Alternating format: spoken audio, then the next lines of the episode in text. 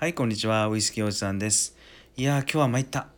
参りました。朝ね、朝一、えー、だいたいいつも6時半ぐらいからライブ配信30分ぐらいね、えーしてるんですけど、途中でね、音が切れてたみたいです。ただ僕はずっと流れてると思って、ずっと喋ってたんですよ。なんかね、あのーコメントが返ってくるのがね、途中から全然ないなと思って、で、僕の話、これ今日、めちゃくちゃおもろないんかなとか思いながら不安でね。ちょっとクラブハウスの話とかもしてたんですけど全く皆さんには届いてなかったみたいで。まあででもこれ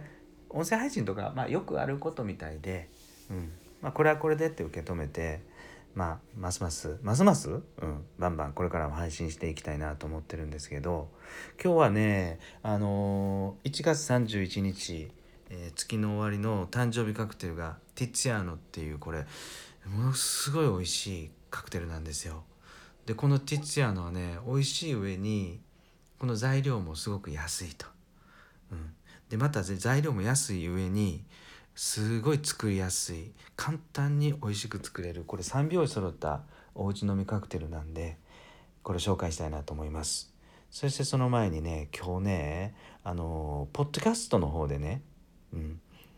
出来たてほやほやの番組を見つけてきました。はい。その番組は就活資格万歳、えー就活資格を活用したい人を応援する番組なんですよ。これ就活っていうと終わる活動って書いて就活ね。で就活資格を習得して皆さんのお役に立ちたいと思ってる皆さん就活講師歴8年これまで4,000人以上年間20回以上の講演実績の就活講師エンディングノートナビゲーターの赤川直美が就活資格を生かして地域で活躍する方法をお伝えしますと。あれ？って思った方いません？あのスタンド FM で馴染みの番組ね、うん、結構もう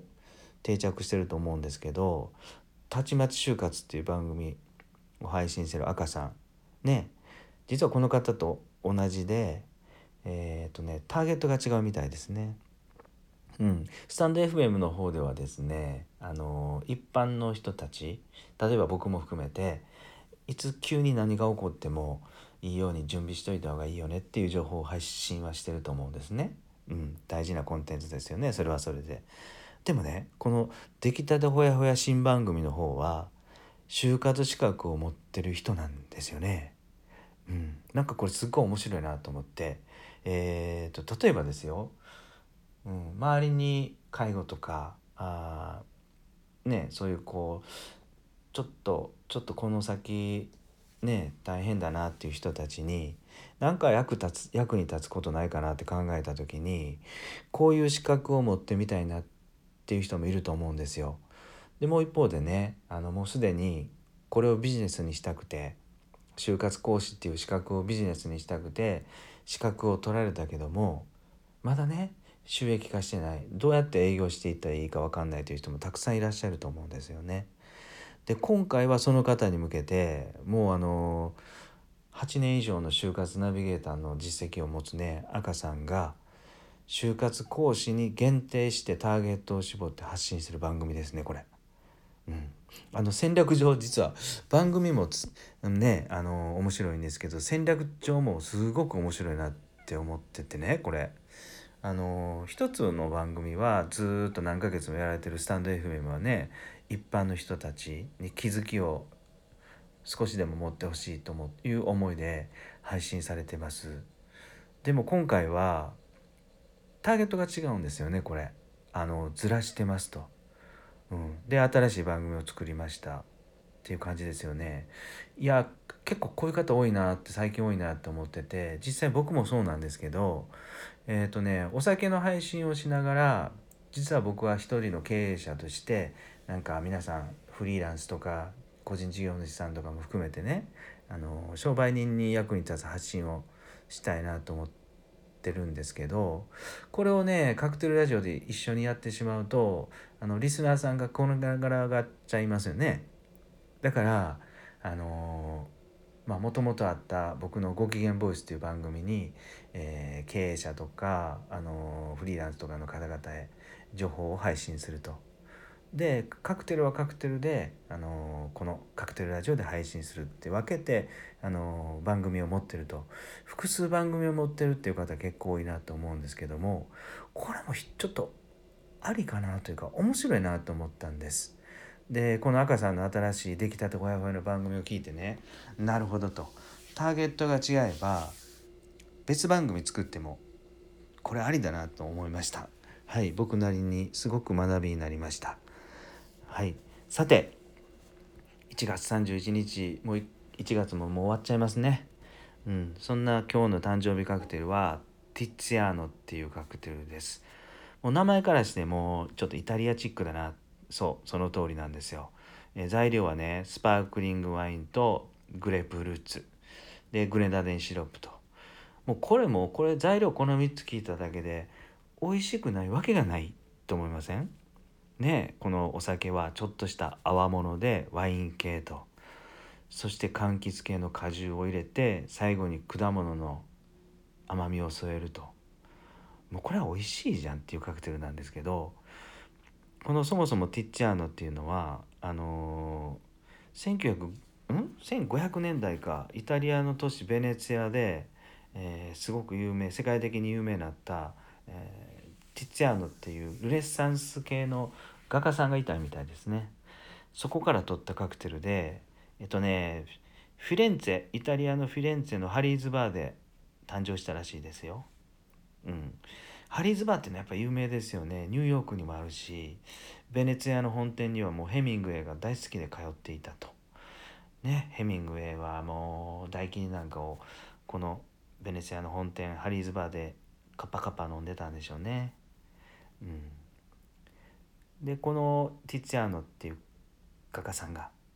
まあ、モチーフになってるカクテルなんですけどそもそもじゃあハリーズバーってベリーニが有名じゃないですか。うん、ベリーニから派生したまあちょっとレシピも似てるんですけどねそういうこうカクテルだと思いますこのティッツィアノっていうカクテルは。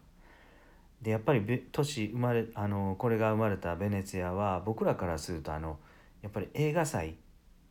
ね水の都のベネツィアベネツィア国際映画祭か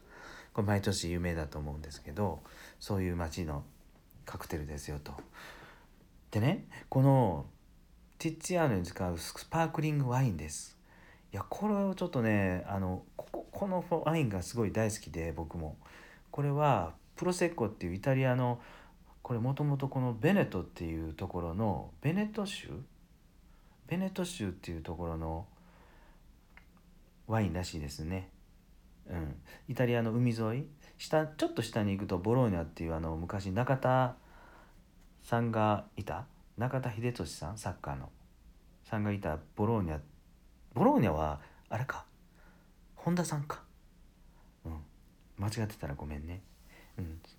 が行ってたあのサッカーチームの上の都市ですよね。ベネツィアっていうと。ベネトでそこのワインプロセッコのスパークリングです。だからプロセプロセッコ・オブ・スプマンテって書いてたらもうこのティッツィアーノのベースのスパークリングワインになると思うんですよ。なのでお店でプロセッコ・オブ・スプマンテっていうあのラベルを見たらこのティッツィアーノを作ってみてください。